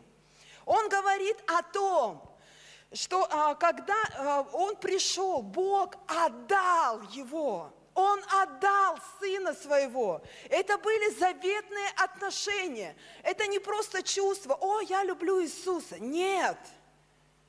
Это заветные отношения. И наши отношения, ученичество, исследование за Богом, это не чувство, а это завет – мне не всегда нравится, как мой муж со мной поступает. И ему, может быть, тоже не всегда нравится, как я поступаю по отношению к нему. Но прежде наших чувств у нас с ним завет, заветные отношения. У нас с ним обещание друг другу. И то же самое с израильским народом. Бог пообещал, он говорит, я дам тебе, Аврааму, он говорит, я дам тебе землю, я дам тебе наследие, я дам тебе обетование. И он говорит, я следую за тобой. И у него были смешанные чувства. Когда Бог ему говорит, забирай своего Исаака и приноси его в жертву. Это были смешанные чувства. Он говорит, я же люблю это. Мне же это нравится. И он говорит, а теперь давай посмотрим, в завете мы с тобой или нет. И Бог, Он всегда один. И Авраам доверял этим заветным отношениям. Если Бог один раз сказал свои обетования, и если Он сказал ему слово, Он говорит, я дам тебе, значит, он этого не изменен. И он говорит, Авраам, и я тебе не изменю. У меня чувство, как будто у меня забирают все, самое дорогое в моей жизни. Но есть обетование, и я тебе, Господь, верю, что ты что-то сделаешь, и ты не заберешь у меня, но ты дашь мне. То же самое произошло в Новом Завете. Бог говорит, я отдал вам своего Сына, чтобы вы имели спасение. И когда вы следуете за Иисусом, то тогда вы имеете спасение, когда вы идете и исполняете Его Слово и то учение, которое Он оставил. Когда вы не просто спасены, потому что Иисус любит вас, но когда истина есть в вашей жизни, когда вы являетесь Его учениками, и каждый день вы приближаете Царство Божие к своей жизни, вы не отдаляете Его от себя, вы вырвали все неправильные горькие корни, чтобы ствол рос и был плод вашего хождения с Богом, вашего хождения во Христе. И знаете, дальше а, говоря об ученичестве, да, а, учиться а, не просто, а, чтобы изменять свой внутренний мир, но учиться, чтобы изменять свою семью, чтобы были изменения, учиться любить, учиться уважать и учиться покрывать. И знаете, следующее – это не потерять ученичество также в церкви. Потому что из-за каких-то чувств, которые мы испытываем по отношению друг к другу, мы порой можем что потерять прежде всего? Мы можем потерять наставничество и ученичество в церкви. И а, а, Царствие Божие, которое есть сегодня в церкви, где Иисус говорит, где двое или трое, там и я посреди вас. Я здесь. И мы можем терять эти отношения, мы можем терять эту Божью благодать, можем терять а, эти наставления, которые будут а, не просто изменять нас, но мы будем смотреть на характер Христа. И мы будем следовать этому характеру. И поэтому многие, а, знаете, думают, что отношения в церкви со служителями и с пасторами должны быть как дома, с мужем или с женой, или с другом. Но это совершенно другие отношения. Это заветные отношения. И знаете, когда мы учимся любить в семье, да, то не всегда а, муж или жена или дети поступают правильно, так как, а, так как мы хотим. Но мы же не перестаем правильно любить друг от друга друг друга. И мы не разрушаем эти заветные отношения. Мы молимся, терпим и так далее и тому подобное. Но почему-то, когда мы говорим об ученичестве в церкви, мы включаем чувства и перестаем жить заветными отношениями. Теми заветными отношениями, которые есть, когда мы становимся в большем посвящении не просто как прихожане церкви, но как его ученики. И мы говорим, Господь, мы становимся учениками, чтобы идти за теми людьми, которые будут наставлять меня в слове, которые будут молиться за меня. У тебя есть люди, которые будут любить тебя – это твой муж, это твоя жена, это твои дети. Они тебя будут всегда любить по-особенному. Не так, как в церкви. У тебя есть близкие друзья. Но есть отношения ученичества и наставничества в церкви, которые нельзя а, разрушить из-за чувств а, неприязни или непринятия а, к своему лидеру или к своему пастору. Вы знаете, а, у меня тоже всегда ну, не всегда. А, первый мой пастор, первый мой лидер а, была женщина, которая ну, не, не, не так чувственно ко мне относилась, вот как к другим. я всегда на нее смотрела и думала, вот она как-то к другим относится с большей любовью. А ко мне как-то вот не так, она меня вот не так сильно любит. И я дала волю своим эмоциям, я дала волю своим чувствам. И когда я решилась поговорить со своим наставником, а, с которой мы читали Библию, она регулярно читала, она учила меня молиться. Я стала с ней разговаривать и говорить ей о своих чувствах. Она, то на самом деле она была так сильно удивлена. Она сказала, ты что? Ты мне так нравишься. А, Мне так дороги те минуты, те, то время, с которым мы общаемся с тобой, которое мы с тобой проводим время. И знаете, вот эти чувства порой не дают нам разговаривать друг с другом. Но нужно делать вот эти шаги, чтобы общаться друг с другом, не потерять наставничество в церкви, во Христе из-за тех чувств, которые будут и могут искушать а, каждого из нас. И а, в жизни Марфы то же самое произошло. Она делала дело, она считала, что это правильно, что это справедливо так, и она не считалась чувствами Марии абсолютно. Она не понимала вообще ничего. И для нее казалось, что то, что она делает, она делает правильно, пока в эти отношения не пришел Иисус.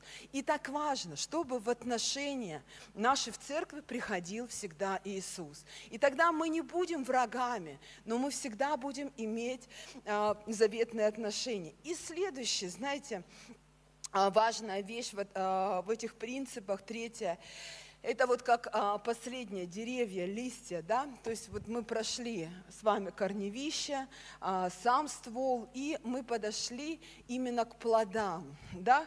Правильный плод или неправильный плод может показать со временем.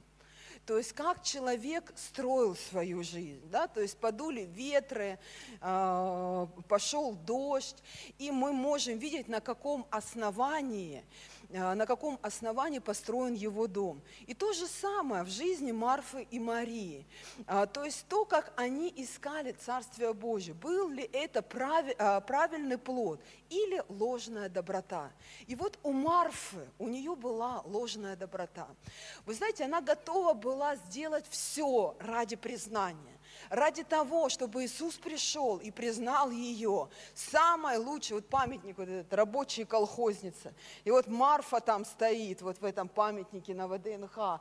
Самая лучшая работница, самая лучшая христианка, самая лучшая, чтобы я признанная была всей церковью, всей народа. И я столько много сделал для народа сего, да, как Наемия он хвалил, а, хвалился. Иисус говорит, мне не нужно. Мне не нужно это обильное угощение. Ты могла бы приготовить просто бы одно блюдо, просто одно.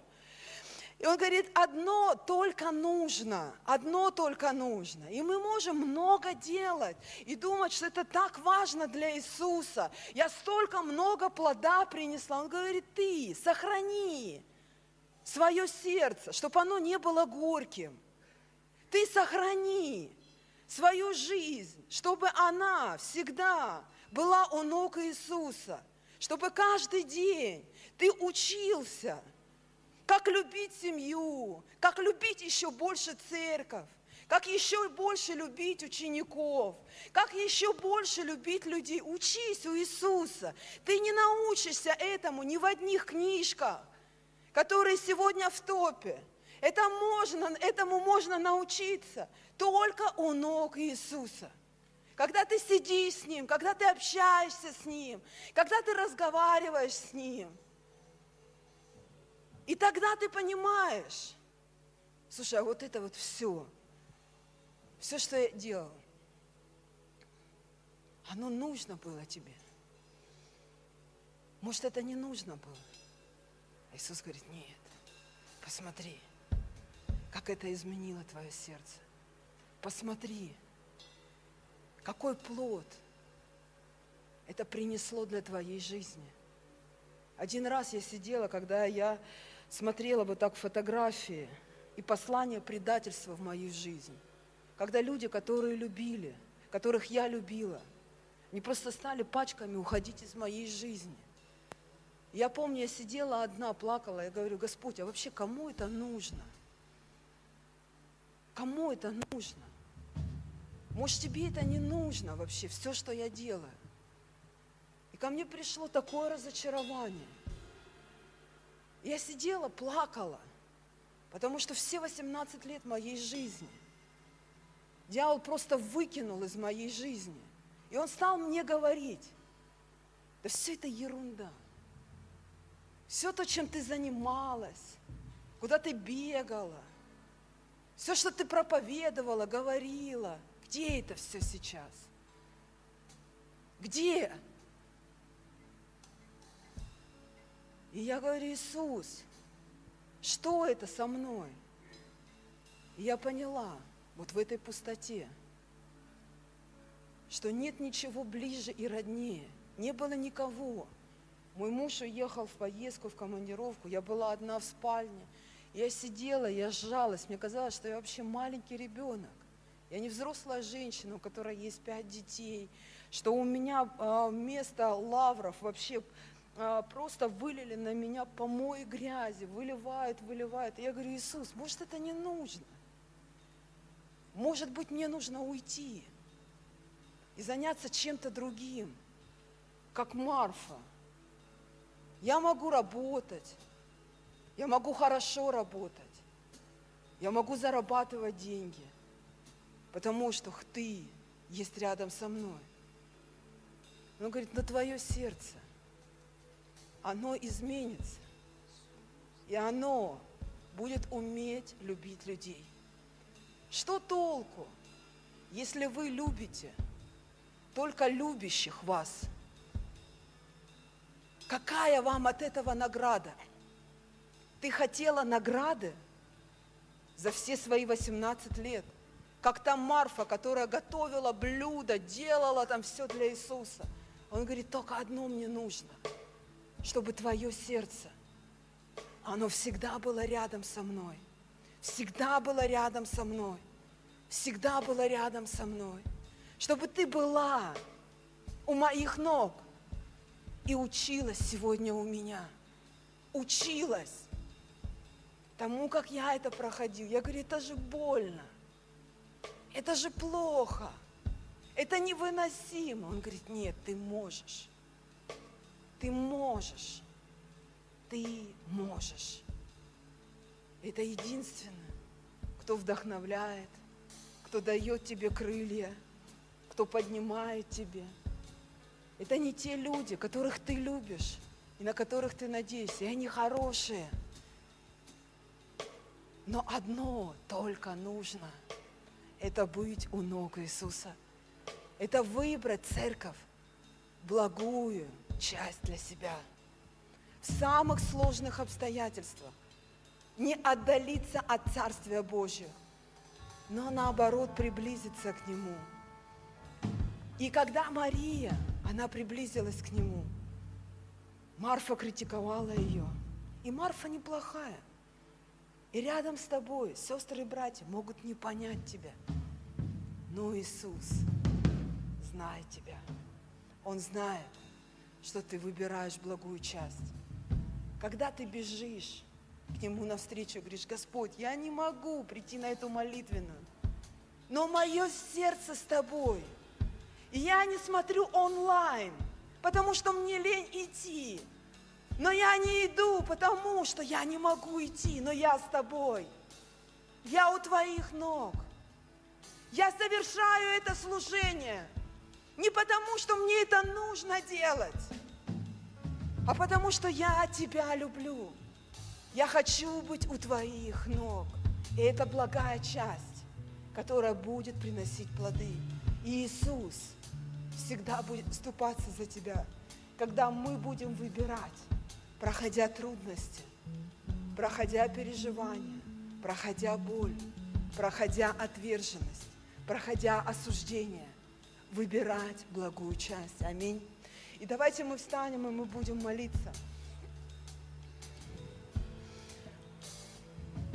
Есть вещи в нашем сердце, внутри нас, есть обстоятельства, которые каждый день будут вынуждать нас следовать за Иисусом, приближать Царство Божье или отдалять Его от нашей жизни. И ты делаешь этот выбор каждый день. И тебе нужны силы. Это путь не слабых людей – но это путь сильных людей, которые могут следовать за Иисусом. И ты сильный человек, и Бог избрал тебя, чтобы поднять тебя, чтобы благословить тебя, как Он благословил Авраама, как Он благословил других людей, которые мы читаем в Ветхом и в Новом Завете, те, которые сделали свой правильный выбор, те, которые последовали за Иисусом и стали распространять Его Царство. И поэтому давайте сегодня вы будете, мы будем молиться о том, чтобы Бог дал нас, нам силы и сделал нас сильными, укрепил. Сегодня, чтобы мы не надеялись. Я уже так долго в церкви, мои корни, они в церкви. Но есть горький корень, который может лишать благодати. Есть искушения в твоей жизни, которые будут уводить тебя, чтобы ты не учился у Иисуса, но учился от этого мира и уводил тебя от самого Господа. И тогда мы будем видеть тот плод, плод нашего сердца, плод сердца Марии, который обратился Иисус. И Он говорит, благую часть. Твое сердце прошло все эти дороги, все эти испытания. И я вижу тебя. Может быть, Марфы твоей жизни не видят этого. И они критикуют тебя, и они осуждают. Но Иисус всегда видит ту благую часть, которую ты выбираешь в своей жизни. Господь, во имя Иисуса Христа, мы молимся, Господь, чтобы наши стопы, Господь, и наши стези, они укреплялись сегодня в Царстве Божьем. И мы приближали, Господь, Его к себе. Мы приближали, Господь, Его в нашей жизни, Господь. И, Господи, оно распространялось, Господь. Мы не только изменялись сами, но мы стали той частью, как Мария, Господь, которая выбрала благую часть. И она стала, Господь, тем евангелистом, который проповедует до сегодняшнего дня о благой части быть у ног Иисуса, быть самой Его, одной из самых лучших Его учениц, чтобы быть и находиться, Господь, в момент выбора, в момент смятения. Господи, сделай нас сегодня сильными. Сделай нас сильными в Боге. Сделай нас сильными во Христе, Господь, чтобы Твое Царство, оно было в силе, и оно было в духе и в славе Божьей. Аллилуйя. Весь народ сказал Аминь.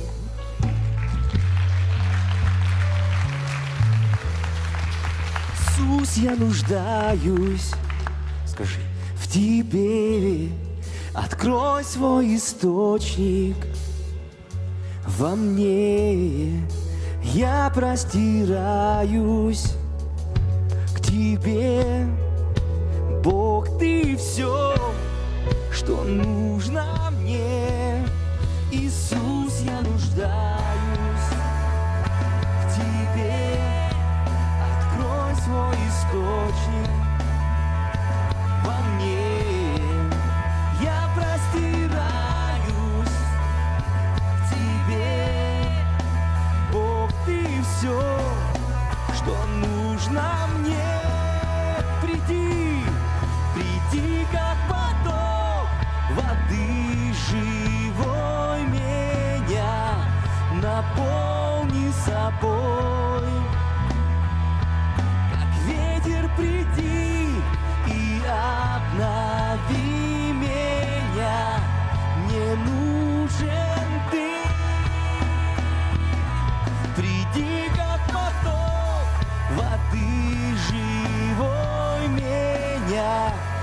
Наполни собой. Как ветер приди и обнови меня, не нужен ты. Иисус, я нуждаюсь в Тебе, открой свой источник, скажи во мне, я простираюсь к Тебе, Бог, Ты все, что нужно мне. Дорогой Дух Святой, мы благодарим Тебя за это время, за это слово. Мы молимся, чтобы Ты просто запечатлил его на сердцах каждого из нас во имя Иисуса Христа. Чтобы наши руки, они всегда простирались к Тебе. Чтобы мы никогда их не опускали. Помнили, что Ты есть начало и Ты есть конец. Мы за все благодарим Тебя, и вся церковь воскликнет громко Аминь, и воздаст ему большой-большой аплодисменты. И на этом мы заканчиваем служение с миром Божьим. Хороших вам выходных.